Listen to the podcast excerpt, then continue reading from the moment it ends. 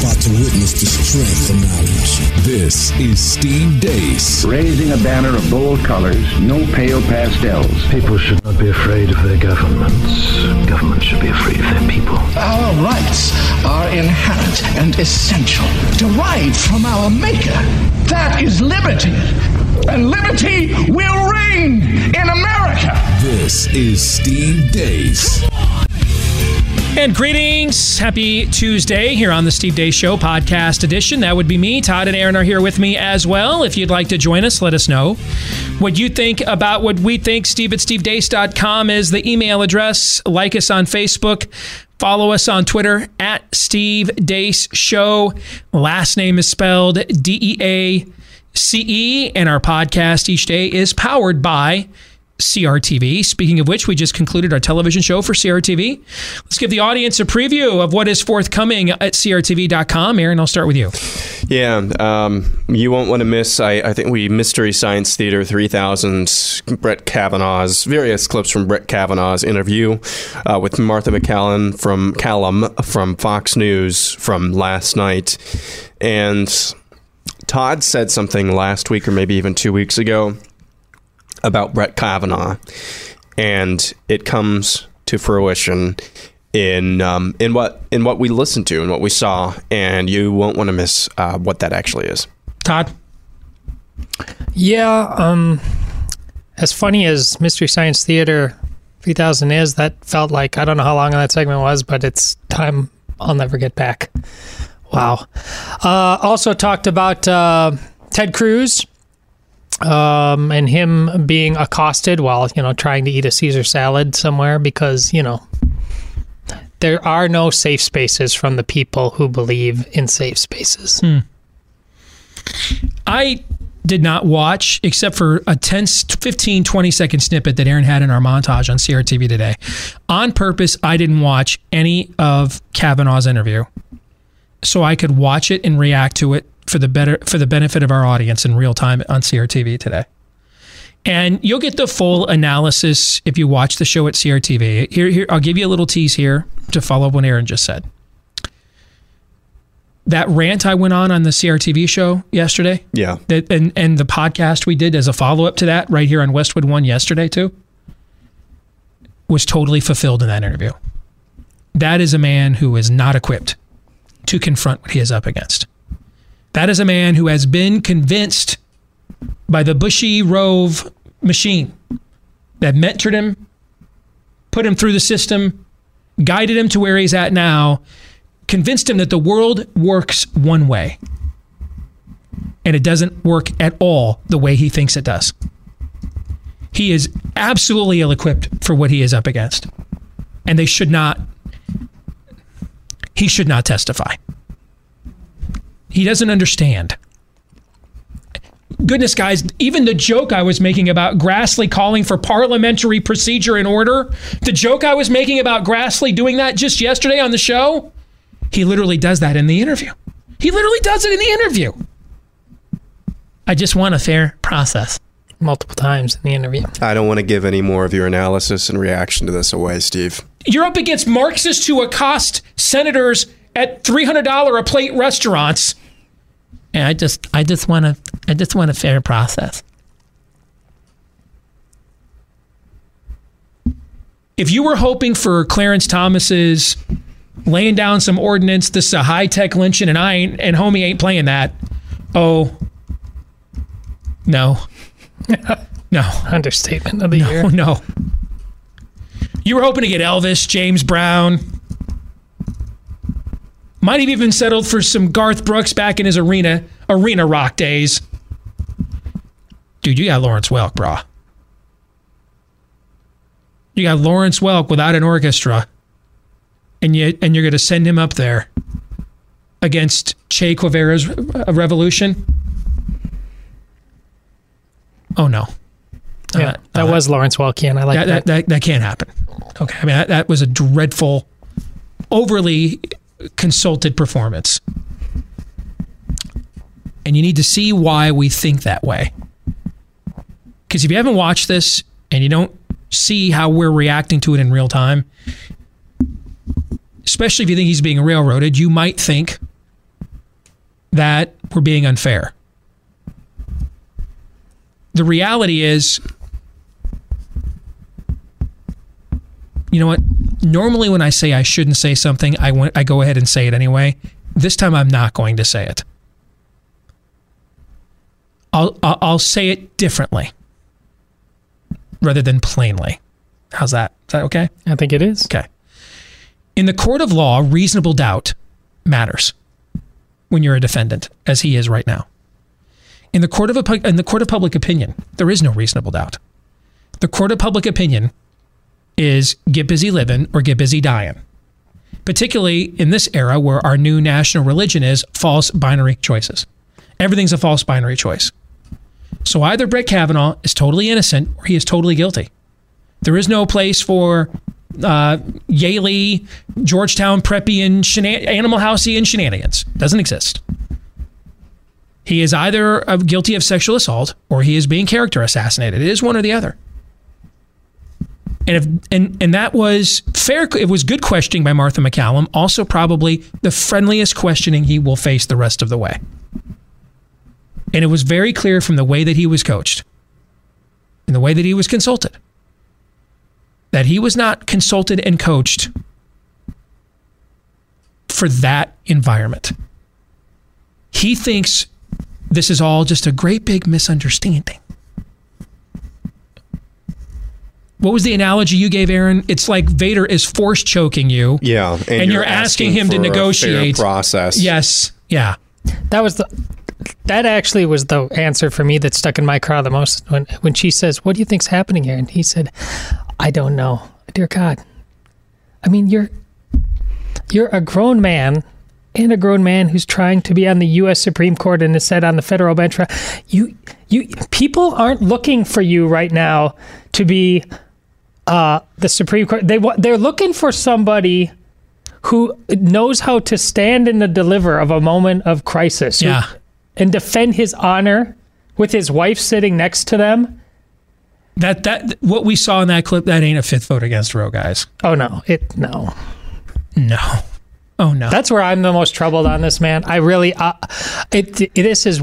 I think it's more likely because of this that he supports Kavanaugh to try to get his street his street cred back with the ladies and things like that. I mean, one He's of his that- defenses in the clip was, "Well, I mean, I stepped in for women when when they weren't getting the law clerkships they deserved." Yeah. I mean, I know. so, I, so I, I'm, I'm at this. It's not about Kavanaugh, but how.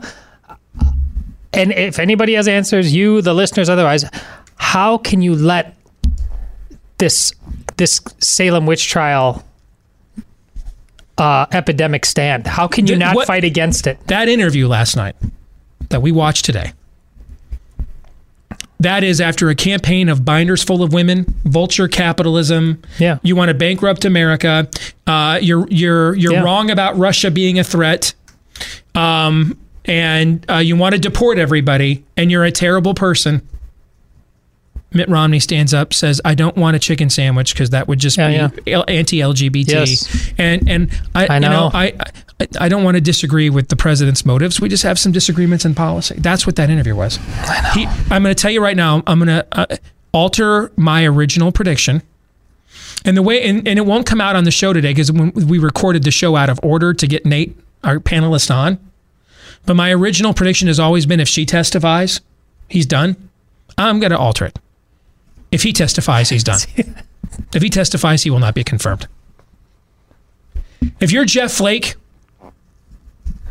and you need him to give you some wiggle room so that when you go back into the executive producer offices at CNN and MSNBC and explain to them why you voted yes on Kavanaugh and spoil your David Gergen brand for their audience, that that won't give you the political cover you're looking for. That doesn't that doesn't say to Susan Collins, you know, straight up or fly right. That guys it's just a portrait of the political climate we're in. It's just another corporatist Ivy League Republican who just doesn't understand. And you know why? In a way, in a way these guys don't understand why they are looked at as systemic cultural threats because they know they're not. I see. In, in fairness to them, in a, in a way, they're like, guys, I like you better than I like my own base. Why do you hate me so much? Guys, we all know I'm knifing my own base on Roe v. Wade three minutes after I get on the bench, right? So why are you losing your poop over this? How many more winks and nods? How many? I mean, I'm literally avoiding the president of the United States when we're in the same room. That- how, how many more? How many more tips do I have to? How, how much more plainer can I make it? I'm actually on your team. But that's my point all along about issues Kavanaugh and otherwise. His best friend is them because they can't do that math. They are so hysterical. They they, they can't they they've won with guys like him. Mm-hmm. They don't know it. They're trying to kill him. People see that out in the open. I mean, it's it's now I go back to you. It's bad people doing bad things. Terrible and- people and- doing terrible things So- to other Yes. terrible people. Terrible. So yes, Kavanaugh looked pathetic. Could he still come out looking at looking the least pathetic? Yeah, I'm not guaranteeing it. I don't even I know don't know it's likely, but that that committee will be pathetic. If I she believe doesn't she testify, will be pathetic. if she doesn't testify, you know she's lying.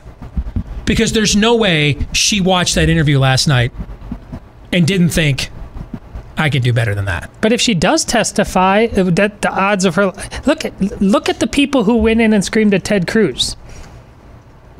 It's very likely that that's who she is. I will agree with you. Well, we don't know. I, I'm uncomfortable with that, just because we don't know. I, I'm. Fa- I think it's Look at fair her to. attorney. I think. Yeah, I, I- I, I- think it's fair to say it's as likely as a as a more noble definition that they're a, that each are as likely. I think that is fair. I think if you put yourself in Brett Kavanaugh's shoes as well, just coming right out and telling, saying that she's a liar, well, now you're opening yourself up for legitimate. Uh, I say legitimate in in air quotes, legitimate. Um, causes for concern from the Lisa Murkowski's and. Oh, are you? Is that the way you? Uh, you know, is that is that the way you practice jurisprudence? Is you just label somebody a liar without getting all the facts? See, if you're in his shoes, it's dumb. Yeah, but if you're in his shoes, I mean, uh, you're already getting people saying it's just because of your policy that you can be railroaded.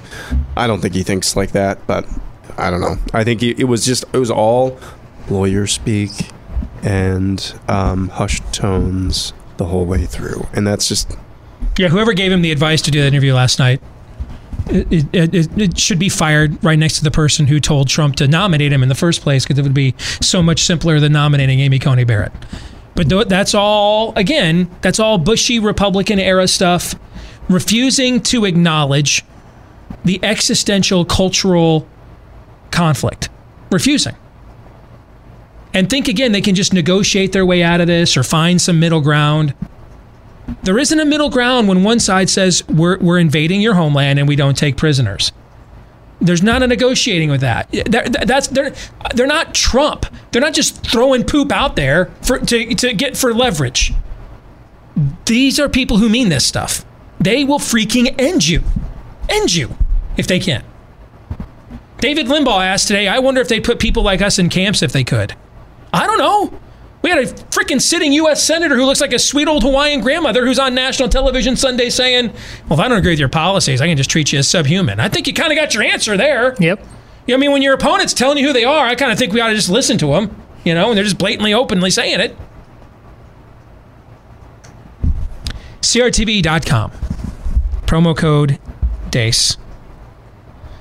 Now I'm thinking it was a mistake to wait and watch that in real time. That I Yeah. Might have given the audience more truth than maybe they wanted or could potentially handle. I saw the color of your chakra just totally change in that moment. I was trying not to give any tells. I did good the first few clips. We got to like clip five, and when he threw in the "I stood up for women and for, for female clerkships," that's where I just I, I couldn't See- hold my water anymore. see- that's that's where I just I couldn't do it anymore. Was with that. I saw okay? your reactions to me. See, I was I had the the deficit of trying to have to n- my answers needed to be accountable for the very next answer. Like, is he going to pick it up? Do I, I don't want to bury it. So Yes. and- but you but you didn't have to do that. So your you, the, your look on me was like, you're it's it's only going to get worse. I know it. I know it. This is why I made you go first, so I didn't have to do that calculus. Uh, you can watch it for yourself today, and why wouldn't you want to watch it now? CRTV.com, promo code DEACE is how you can watch all of our shows at CRTV and get a discounted subscription for just a quarter a day. CRTV.com, promo code DEACE. All right, let's get to some Pop Culture Tuesday. This is when we look at the intersection of pop culture and conservatism. And one of our listeners, Grant Sisson, he's a student at Liberty University says i'm a big fan of you guys' show. I wanted to suggest that on a pop culture tuesday you guys take some time to review some tv shows especially maybe stuff that's popular or stuff you watch on netflix. Keep up the great work. Well i think this would be kind of cool. And so what i've asked everybody here at the show myself included shows that are currently on tv or you know maybe just recently wrapped up their run. All right so like ended in like 2015 or or as, as late as 2015. Before that wouldn't be recent. All right. So it's on now or it wrapped up its run in the last few years. Shows that you watch that we would, that we would call current. What are your personal top five shows?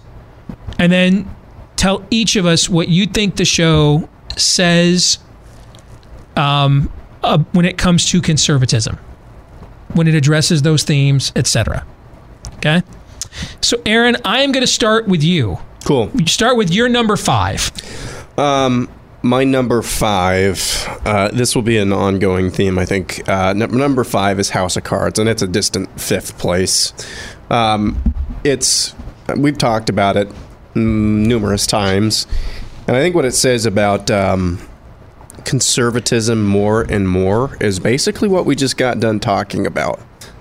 This guy, um, and I don't know what this upcoming season, if it's even out yet. I haven't even watched It's it. not out yet. It's not out yet. And, and they've written him out of the show Yeah, because of the writ- allegations, and Claire's president now. Uh, Yeah. Spacey's character is basically, um, basically an antichrist, not the antichrist of the anti, but an antichrist who is just, um, and I mean, he very well could be the antichrist, but he is an antichristological.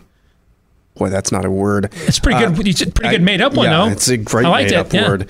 Um, figure, and I mean, he he does things like uh, literally taking a whiz on his father's grave, taking a whiz on uh, a crucifix.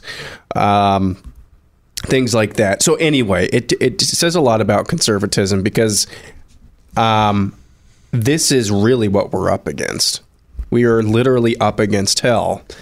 Um, unfortunately, we have people who are only willing to wave, uh, like you just got done talking about, waving a parliamentary point of order against the raging typhoon of hell, against the gates of hell.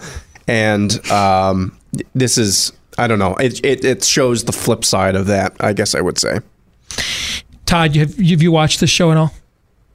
Oh yeah. Well, I gave up after season two because it was forgetting what made it great, and now I mean, I agree. I agree that in season two it forgot what made it great, and then it rebounded very strongly after that.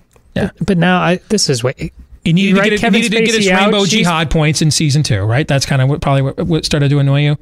the which It, it, it kind of needed to get its rainbow jihad points, score its rainbow jihad well, streak and credit in but it season just two. it it it just felt like it it, it wasn't um, the Antichrist. It was just more politics as usual. I mean, that I thought season one was a stroke of genius, but I and maybe it's return, but I don't even know how that's possible now with Spacey not even in it. well, we have no idea how it'll finish, but season three was great.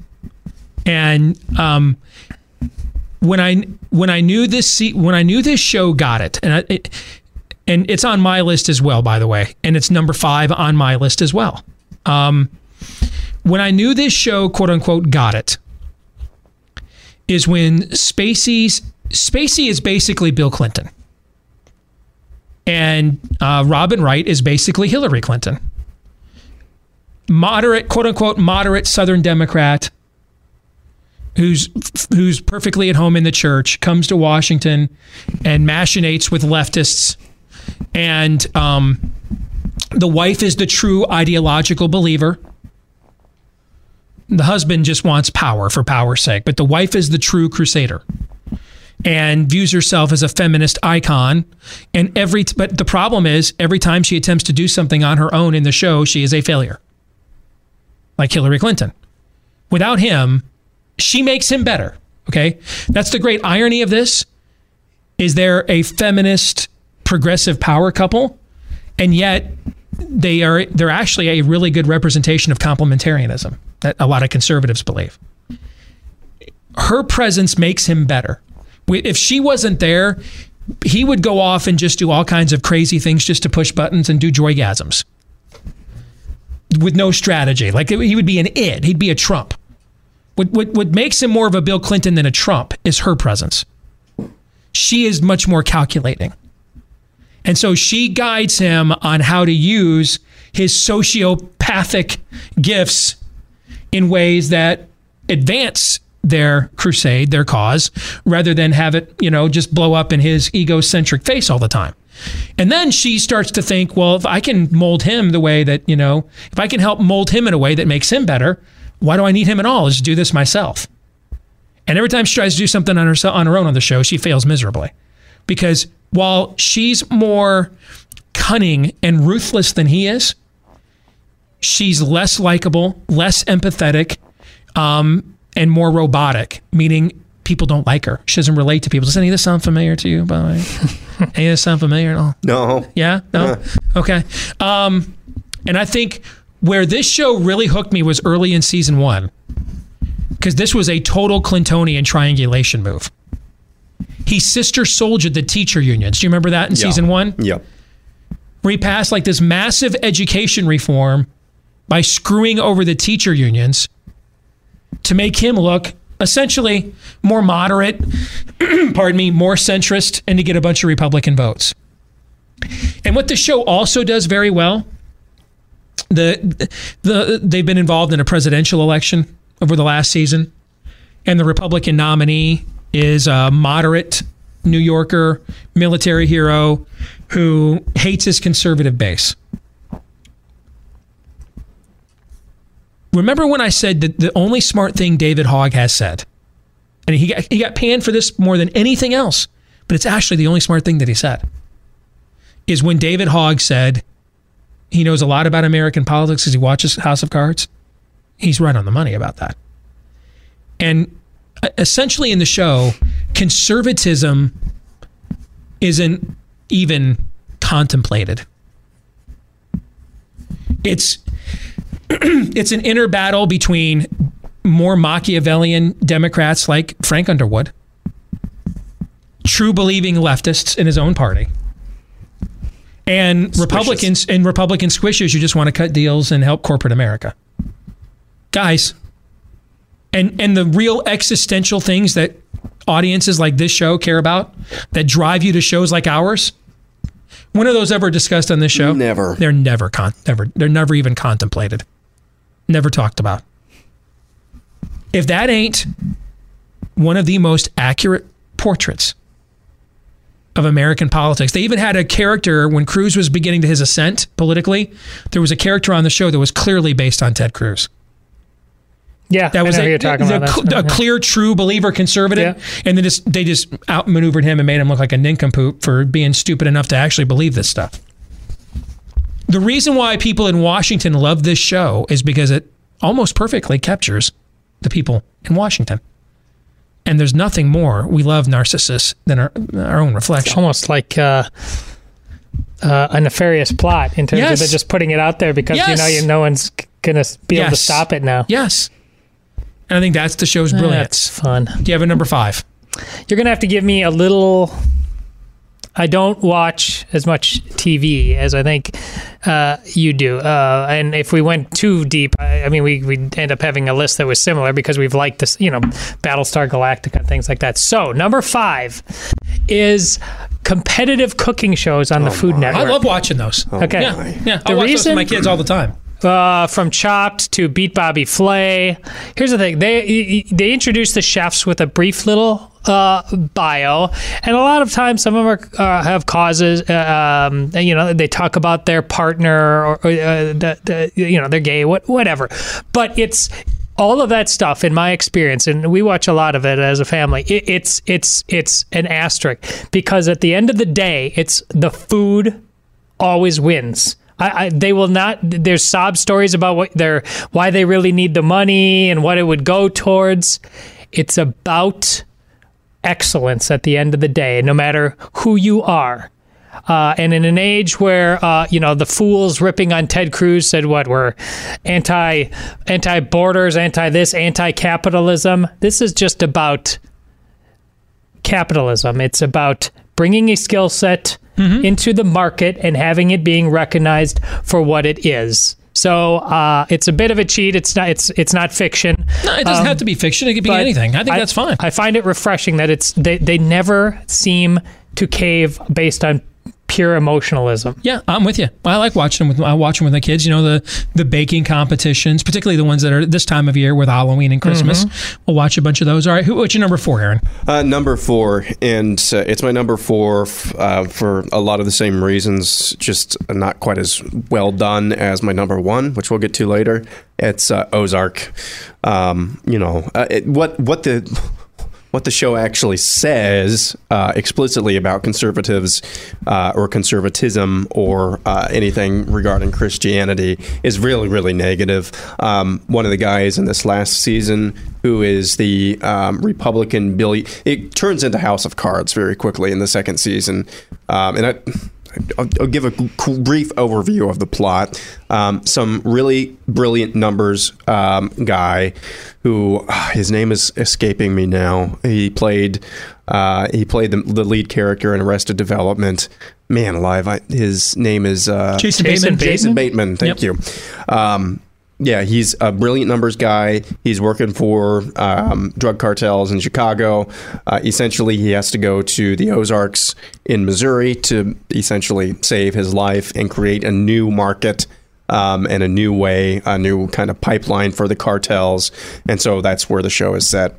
Anyway, um, this show gets very political because they're trying to open up a casino. I don't want to spoil too much uh, for anybody who's in the process. They're trying to open up a casino to launder money in the Ozarks in the second season. And the guy who they enlist to help them kind of move and shake things in the Missouri uh, legislature is some uh, guy who was on the outside and he wears a, a, a, a, cross with an empty or a necklace with an empty cross on it the entire time.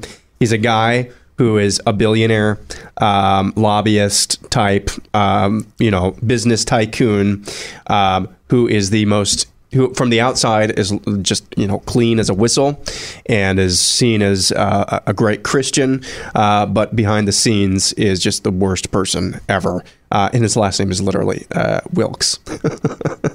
I'm dead serious.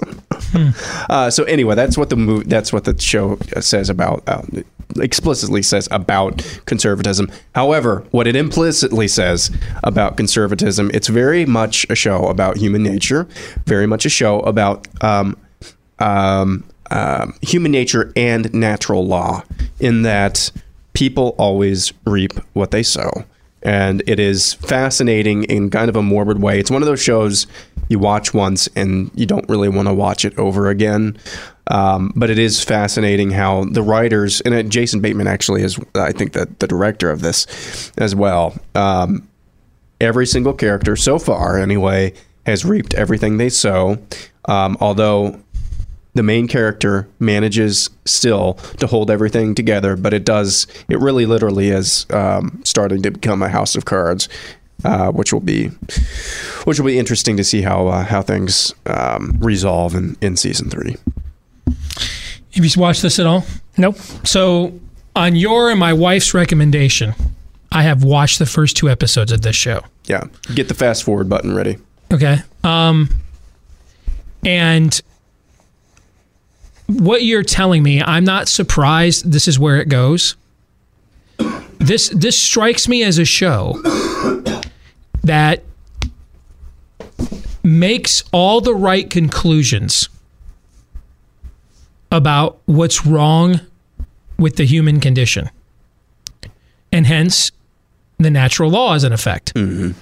But strikes me as then it will offer no there Nope. are no solutions It's nihilistic. Yeah, yeah it's very there, there, that there are no solutions, and that what we believe either is part of the problem, as which is what you just described, or um, it can't even be contemplated, like it doesn't exist in this universe. Uh, yes, Okay. uh, it, that is that would be correct, and I will contend that that is different than the number one show on my list. Okay.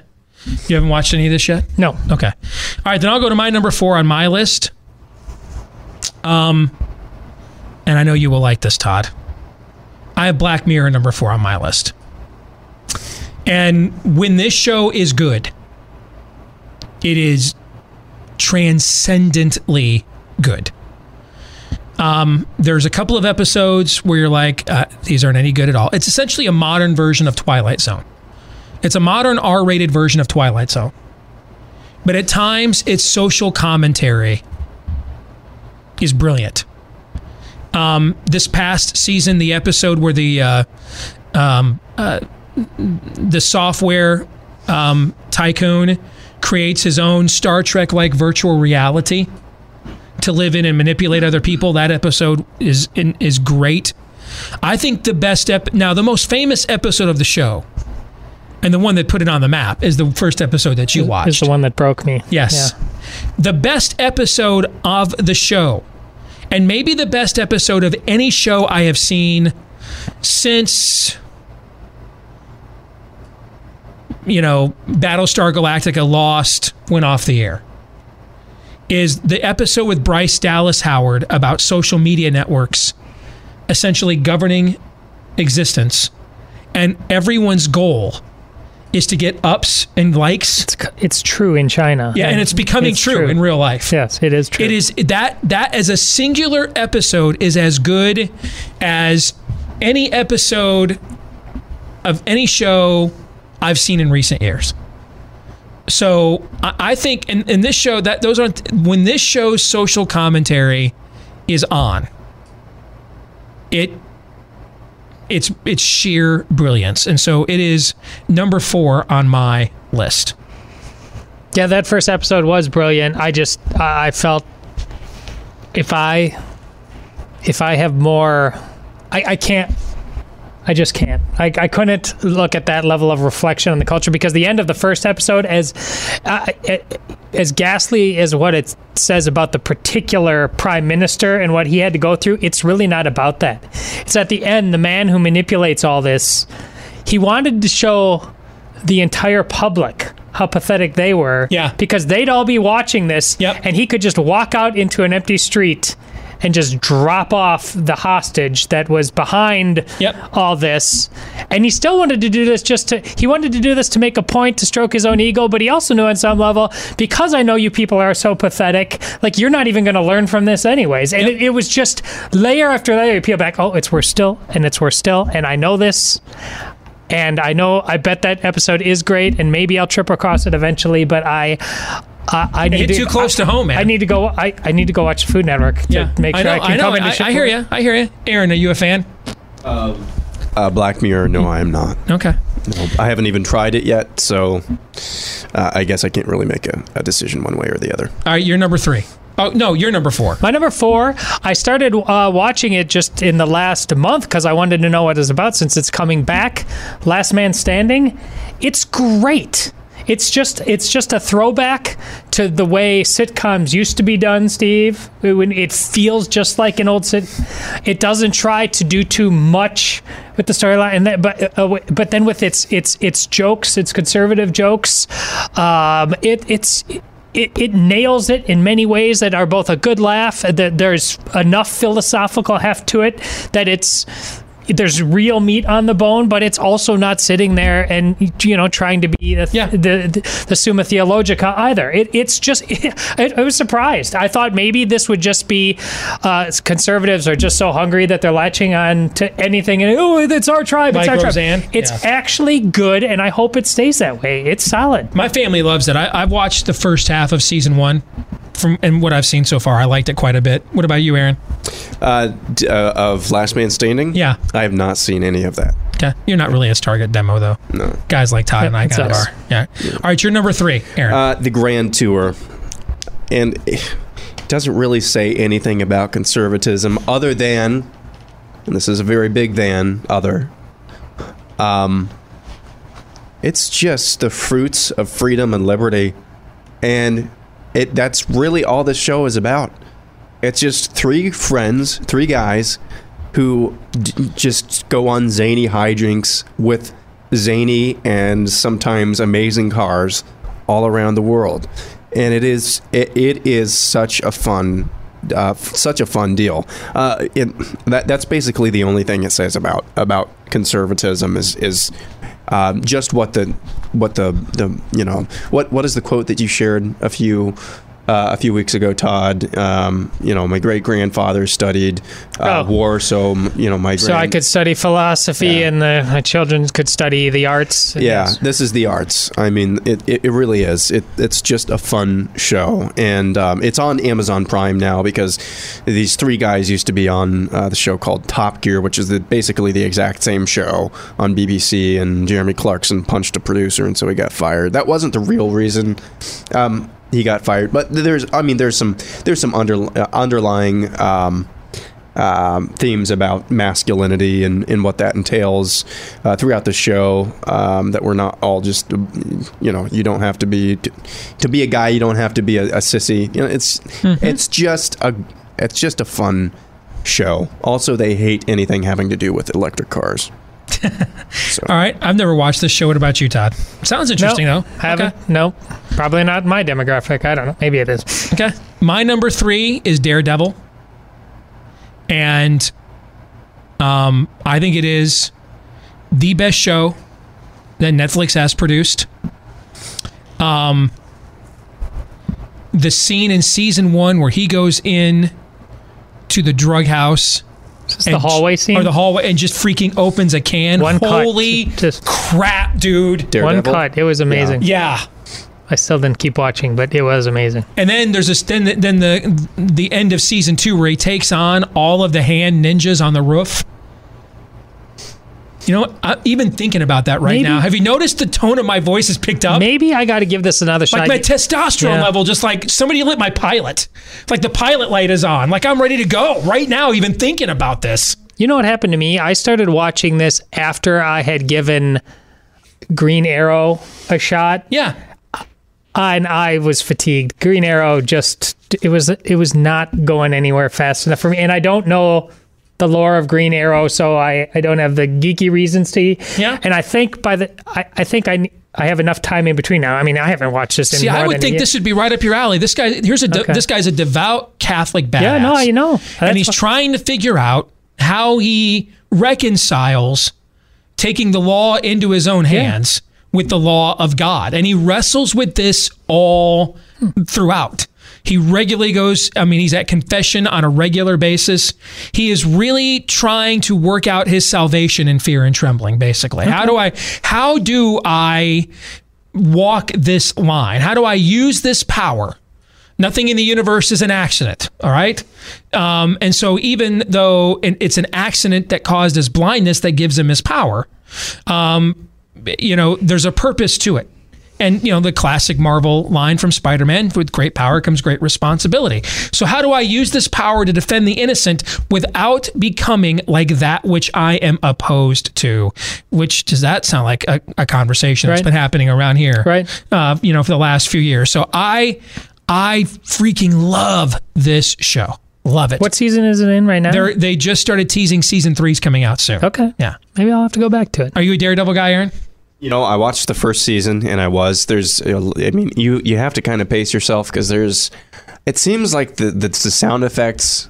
Oh, this is where I complain about how there's too much punching, isn't there? I remember we've been there. We've been here Oh my before. gosh. Um, no, Uh, the sound America, effects I'm for sorry. the, pound, the the punching and the kicking are like really loud, and it's it's you know The maybe sound effects for Gosh, the hitting are it's loud. it, you have He- to pace yourself. He sounds like Brett it. Kavanaugh right I- now. Oh, screw you!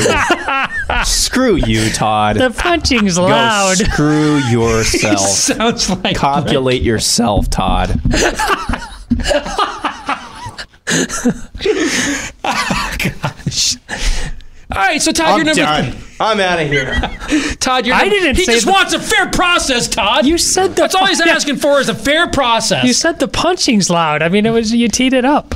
Yeah, well, I don't like cooking shows. Okay, you were like, "What's your What's in your top five cooking?" Yeah. Oh boy. yeah, he's kind of got a point with that. He's kind of got a point. I'm right, like, yeah, grand tour, going on big adventures, cooking. Todd's like, I'm not its target target demo, but cooking. All right, so Todd, you're number three. Uh, this show just ended last spring uh, after a long, long run. Uh, the middle.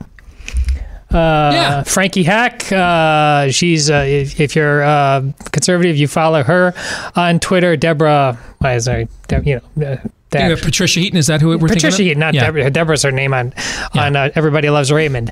Uh, a, a, a pro life. Uh, Ray Romano's wife from Everybody Loves yeah, a Raymond. pro life actress, uh, the most vocal one I can even uh, think of in Hollywood. But this show is great, and here's here's why it's important uh, from a conservative perspective. I, people talk all the time about the contagion of social media, where you're getting on and there's always been a, a grass is always greener on the side component to kind of suburbia and living life in general. But here on social media, you know, you're getting on there and it's become a psychosis where people are always, you know, people are basically lying about their own lives on a regular basis and then comparing their lives to the the uh, the lies that people are telling.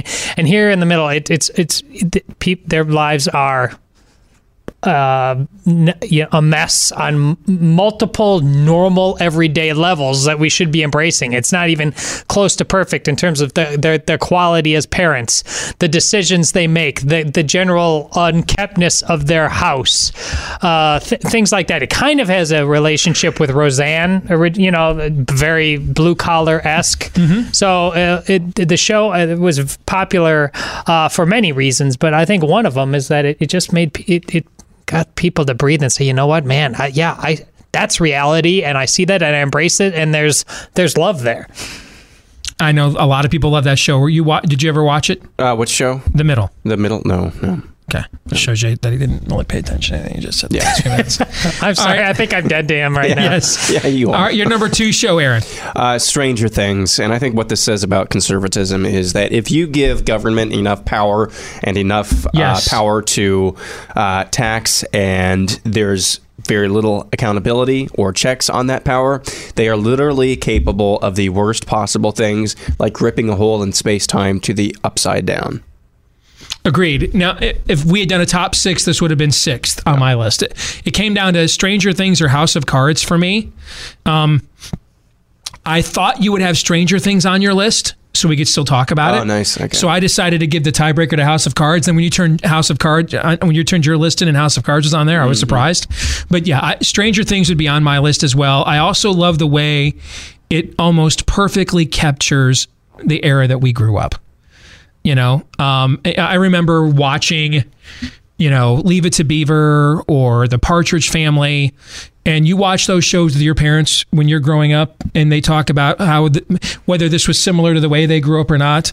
And I mean, Stranger Things just nails the 80s, just nails the 80s in a moderately suburban working class neighborhood. Um, I knew or was one of every single one of those kids growing up. Um, from Atari to Dungeons and Dragons to the music, it it perfectly captures the the time period, and it's got a really cool mythology as well. Yeah, I haven't seen it, but um, I, I've heard wonderful things about it, so I probably should. My number two is Man in the High Castle. The premise is great. Now, the first season you got to endure, but the second season, when we meet the man in the high castle, when the Nazi commander's son is a quote unquote useless eater, he has a terminal illness, and under their utilitarian medical ethics, he therefore has to be euthanized because he, um, to each according to his abilities, for each according to his needs, right? When we get into the the first season about setting up the universe that it's set in and setting up the characters and setting up the time period of what happens if the Axis had won World War II, how would things be different? is interesting. But I think the premise is more interesting than the execution, if that makes sense. Like, I didn't really care all that much in the first season about the characters. I just thought the premise was so darn interesting that I was willing to see how they were going to carry it forth. But season two, guys, season two is a piece de resistance. Hmm. And the way that it ends, Hitler with with with coups and counter coups. I I don't want to spoil anything now for people wa- that m- maybe want to watch it, but season two, man, really gets into the Nazi philosophy. When there's a funeral, and they're literally sitting there inside an old American church because the U.S. is, you know, the conquered states has been divided up. there's a neutral zone in the Midwest, and the Pacific states belong to the Japs, and the Eastern Bloc, you know, the East Coast belongs to the Nazis. And they're sitting there in an old what looks like an old anglican or catholic church in the east coast having a funeral for a departed loved one and all the prayers and alms are to the state. And we and they're thanking this human being for using their contributions and gifts to serve the state and the greater good and there's no transcendence no eternal significance at all i mean from a worldview standpoint man I I wonder if they know really how good they are with their with their with how well they're really pulling this off. So season one really good, but the premise is better than the than um than the payoff. Season two is brilliance. And I, I can't recommend it high enough, so it's my number two. If I can convince my, this is on Amazon, isn't it? Yes. If I can convince my wife to want to watch it, we'll watch season two. I I, I had the same reaction about season one. I was interested. I, I, the the I, the lead actress I found kind of stiff. Yeah, I can't stand her character at all. But um, you find out a little bit more about why she's like that when we get into season Okay. two. Yeah. but I'll, I might have to give it a go. I didn't hate it. I mean, I, I actually liked it. I just didn't keep going. I need to watch that show. I started to watch it one Christmas a few years ago. And Yeah. I just I fell asleep. Get through enough of season one. And you know, guys, fast forward through boring stuff. I'm doing that more and more. Like, I don't care about relationships. I, I'm interested in the mythos. That's You know? Like I, the other day, what was it? I watched, or a couple months ago, I watched season six of Green Arrow in in two and a half hours, every episode. Because I don't care about the side plots or the relationships. I'm I'm interested in the larger mythos behind the show. Right? Just get through season one, and get through it, and know enough about the characters, so that you can get to season two. Season two. I watched the whole I, first I season. don't want. I want. I don't want to blaspheme here from a pop culture perspective. Season two is Empire Strikes Back again. Okay, it's at least like Careful now. it's at least like Empire's in the gated community, and they're like at least on the curb outside the gate. You know what I'm saying? They're like, they're they're hovering around the neighborhood. Season two is insane, insane. All right, what's your number one, Eric? Uh, number one right now. I still have a number two to do. Oh, I'm sorry. What's your ahead, number Todd. two? Sorry. Uh, Game of Thrones. Game of Thrones uh, does all the things and has continued to do them uh, without kind of having to cobble something still together that House of Cards does. It is House of Cards set in the the fantasy land uh, uh, of um uh, the Middle Earth and it's uh, the the stories, uh, the characters are so well drawn. Uh, for example, one of them, I think they might be doing a reverse Breaking Bad, where that director's. Did you watch Breaking Bad? I don't think you watched that either, Steve. Did you? No, my wife is a huge Breaking Bad fan, but I never watched. But the whole point was that uh, uh, they wanted to take basically Mr. Rogers and turn him into Scarface in a believable way. There's a reverse thing going on here with one particular character. I think. I mean, it's it's definitely happened. I, I think it's going to be ultimately one of the signature pieces when this last season comes out. His his level of redemption, uh, because he's he was the most terrible person at the beginning, and through various trials, uh, and he's not he's not by no stretch perfect, but there has been a level of redemption uh, going on. It's it's just it's it's way more than just um, blood and guts or the nudity that is in it. It's not near the nudity is not nearly as bad as I heard it was going to be uh, from the beginnings. Um, So I, I, it's just incredibly well done. So I tried watching a few episodes of this. Uh, we got a free trial subscription to HBO's app. Um, and I'd heard a lot about Westworld as well. So I tried watching the first few episodes of this. And what I found uh, is that it was essentially a marriage between Skinamax and Lord of the Rings with total, un, in, total undeniable nihilism no heroes, only villains. And and I could see in season one, the one character that I liked, Sean Bean's character. I could see the way it was going, that he was gonna he wasn't gonna survive season one, and that they were gonna kill off the only person in the in the in the show interested, let alone deserving of any redemptive story, because he has a checkered past too, from what I recall. Right, love child. He had had done some things in war that he wasn't proud of in the past, so he had made some enemies. But he was the only person on the show when I started to watch it that I thought was either interested or deserving of redemption, and I could see.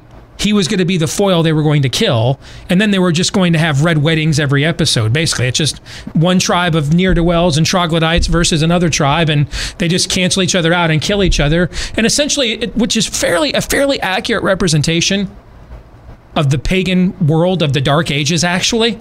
Okay, minus any Judeo Christian redemptive virtue. That's pretty much the Druidic world. Uh, that's the that's the Viking culture. That's that's the pagan culture, pagan warring culture. And so I just, I I thought. I- just didn't have any room for it, man. So I, I tapped out after like five or six de- episodes. There's definitely heroes, but regarding Sean Bean's character and his love child, there's a definitely a not so fast element to all that. The forward thinking on the script writing, it's not just random um, bad guys against bad guys. Let's kill them off. I mean, it, it's it's as complex. The the the, the writers. Oh, I know I'm in the minority. Yeah. I mean, I, so many people I know loved it. I would have thought it would have been in my target demo. I can even because I watch most episodes now in like 15 minutes because my attention span is so short. The Skinamax thing and all that stuff, that's what fast forward and all that stuff is for. If I can't, if I get to, if I, once I come to the conclusion that everybody here, there's nobody to root for, Yeah, well, they're I'm kind of out. there's definitely people to root for. And there was even a midget, man. There's definitely so, people that- so you know that's why I hung out. Yeah. I hung out an episode even Yeah. longer because you know I'm all in on that. Yeah. Okay. Your thoughts, Aaron? I've not seen any of this. You want my It's very one? interesting. We, the three of us are uh, living by and large in different worlds. Okay, go ahead. Yeah. Um, number one right now is Better Call Saul, which is a prequel to the aforementioned, uh, aforementioned Breaking Bad. Um, this show, much like Ozark, just done in a much better way. I mean, the, the craft and the, the skill that is put into every single shot in both Breaking Bad, but especially Better Call Saul as well, um, from Vince Gilligan the storytelling, the depth of character, the craft into making the show is the best. They are masters at this. So from that standpoint alone, it's a it's a really great show. Um, what Better Call Saul does, though, it tells the story. Uh, Bob Odenkirk is uh, plays the lead character. It tells sell, tells the story of James McGill, which is um, the guy who's later known in Breaking Bad as Saul Goodman, the corrupt lawyer. Um, and it's really um, it, uh, much like Ozark and uh, a lot like Breaking Bad. It shows the uh, it shows a, a, a perfect picture of natural law, um, of human nature, and of what true justice, cosmic justice under natural law, looks like. In that, at the end of things, everybody gets what they deserve, and I'm starting to see that um, formulate in in Better Call Saul as well, as well as a little bit. Have you seen this show at all, Todd? I know you watched Breaking Bad. No, and I was skeptical at the beginning It- about it they were just trying to capitalize Yeah. and make money, but I've heard nothing but good things as Yeah. well. I've It- heard it rave moves- reviews for this too. Yeah, it, it moves kind of slow sometimes, but it is a really good. Did it- you see Breaking Bad? Oh yeah. Okay. Yeah, a couple times through somehow. Um, but One of the best scenes I've ever seen in television was in Breaking Bad in that final season when uh, Jesse is the meth slave. yeah, I yeah. it was such profound Yep. profound filmmaking. Yeah, yeah. So uh, that, uh, as far as what it says about conservatism, again, there's no, there's no explicit. Uh, here's what fills in the gap from your, um, uh, for your depravity, basically. I, what it implies, though, is that do anything, do anything, but. Um, but what? But but but evil. Do anything but break bad. Essentially, um, because everybody at the end of the at, at the end of the show um, gets what they deserve, and I'm starting to see that kind of work. It's and then there's one other thing about um, kind of can't is it possible for people to change nature versus nurture that type of thing. That argument is going on. And um, it, it's it's it's answered. Can you change your nature? And so far, it's answered in the negatory through season three. And I, I've got a DVR on YouTube TV, and I'll go home and watch uh, last yesterday's episode tonight. Um, but it is it's a great show, it's really good. So that I don't forget you, what's your number one? I go. Uh, it is unexpectedly uh, The Crown about Queen Elizabeth. Uh, the it, it start the first two seasons were about the the young Queen Elizabeth right right when she became queen, uh, and then um, its its plan is now uh, the next two seasons. I think its plan is to go six full seasons. The next two seasons where they recast everybody to be older, and then they're going to do it again recast everybody.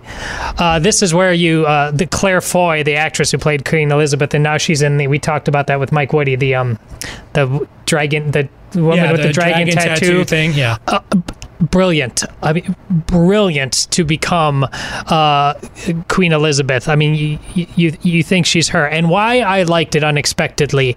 I mean, this was a show I I, I like history enough, and my wife, uh, I I thought would uh, you know connect with the characters and things like that, and and it what it does is it, it has such respect for uh the importance of tradition, not for tradition's sake, but it fleshes out what what this what the point of this whole thing is not just with the monarchy but with marriage. The the the many rumors that there are about uh, prince philip and queen elizabeth's relationship and whether he was a philanderer but it and him trying to find his place in the world as as the man of the house. She she legitimately wants him to be the man of the house but i'm the queen. How does he find his place in that? And they, they have this there's one episode it's so well done where they have uh, they had gotten in a fight there's some tension and then he has to go off and be in a like a three month long ambassador across the world. And their love letters to one another and and and how they're coming back together uh, it, it, it I was very, very pleasantly surprised. And there's one, also one episode in there. It was so uncomfortably decadent about the sister, who was the younger sister of Queen Elizabeth, who is always known to be kind of a troublemaker, and the person she married and what he was involved in, and there's a uh, homosexual underground. And the show, it just it goes. This is why when it comes to you know, we talk about nudity on Game of Thrones, but there, and Aaron uh, also brought up uh, uh, something about one of the shows he was watching and how the decadence involved. It, it, you know, it's not something you put your kids in front of, but in terms of painting a reality and giving you a visceral reaction that puts in context the whole thing they're trying to accomplish, that one really uncomfortable episode that they dedicate to her sister just makes all the more powerful what they're doing episode after episode about uh, the, the, the the dignity of Queen Elizabeth, who inherited this at a very young age, and at least at this point was tr- uh, was trying to do the very very uh, best she could, and to um, reflect the very best uh, of the monarchy and the tradition of her country. There's great Chris. There's some uh, her meeting of Billy Graham is yeah, in my there. wife loves this. So she she said that Billy Graham is in the. Is in yeah, the, and I thought that was a fascinating episode, and her trying to, you know, really try to put meat on the bones uh, of her faith. Uh, I, I I highly recommend it. You watch this at all, Aaron? I have not. No, I've heard a lot of good things about it though. Yeah, my wife's a big fan. She loves the show as well. My number one right now is The Flash. I think it is the best embodiment of a superhero that's ever been done on a television show. They absolutely nail the character. Grant Gustin is terrific. Um, there's a huge emphasis on family in the show. That um, when a family is right, it's his strongest asset, even stronger than his superpower. When it's wrong, it's his biggest weakness, even um, stronger than his superpower. He can't overcome it. Uh, I think the show's very well written. It's exceedingly well cast. Lots of cool Easter eggs and pop culture references. I can't remember the young actor who plays uh, Vibe, Cisco Ramon, but he is in particular, he is great. Um, uh, we love it as a family. Now, I'm a little concerned. I hope I'm wrong. Um, they have they have um, resisted supergirling this show because Supergirl is essentially, and I, I really want to like it. Um, but but I mean, Supergirl has essentially become, if the Democratic National Committee wrote a superhero movie, this is what it would be. Like, and it's like every episode. Even after a while, at first my kids were like tired of me complaining about it, and then my kids started complaining about, it, and they were like, "This show sucks. We don't want to watch it anymore." All right, so our whole family is tapped out. I'm I'm reading some rumors about what the forthcoming episode of Flash could be. I'm hoping I'm wrong. So far, for the most part, they have resisted the urge to do that and have just told really good, compelling stories with characters you care about. So for now, it is my number one. But um, if total depravity has taught us anything, is that we have we reserve the right to dunk on you and kick you to the curb later. So you guys watch the Flash and all? No. So really quickly, you, I found him humorous and endearing in his own way. In Justice League, you found him annoying. Uh, who who is the Flash supposed to be in terms of a personality? I, I think that Gustin does a great job as Barry Allen. He's getting much better as a Flash. You know, like the Spider Man characters. You know, we just recently watched one of the Tobey Maguire Spider Man movies. Mm-hmm. He's so good as a Peter Parker, so not good as a as Spider Man. Well, I thought Andrew Garfield was just not a believable Peter Parker, but the swag and swagger of a Spider Man in the suit, I thought he was better than Tobey Maguire. Now we all, and our family all agrees with that, and then we also agree Tom Holland is the perfect mixture of the two. So Gustin is exactly right as Barry Allen. He's getting more confident because we're also seeing the beginning of a superhero. So he's not fully that fully character that full character yet. He is becoming more the Flash is similar in terms of his snarkiness and uh, like Spider-Man is. And Gustin's getting better at that as the character gets gets into season 6 now I think it is or season season 4. Um what uh, know and I- I thought they way overdid that with Ezra Miller in the Justice League movie. Way overdid that. I, I thought that that was almost a caricature of the Flash and not the actual Flash in a way. Like someone was writing about him in the third person of what they thought the Flash was, and they kind of got a few things right, but I thought it was way over the top. You, you, you watch this at all, Aaron? No. Okay. No. This is. I am interested. I, I did not realize we are like living very separately in terms of our taste away from the show, which I think is kind of cool. Yeah. That, that way we didn't sit here and, and discuss all the same things. You know that you know the audience got a pretty good diverse list of programming. So Grant, thank you very much for the suggestion. We appreciate it. And if there's ever anything like this in the future you guys want us to t- tackle on the show, don't hesitate. Steve at stevedeace.com is the email address. You can hit me up on Facebook or Twitter at Steve Deace Show. If you got time today to leave us a positive review at iTunes or Stitcher, or click on that little subscribe button at iTunes or Stitcher, we would greatly appreciate either one. Those of you that have done either one, thank you very much. Until tomorrow, John 317.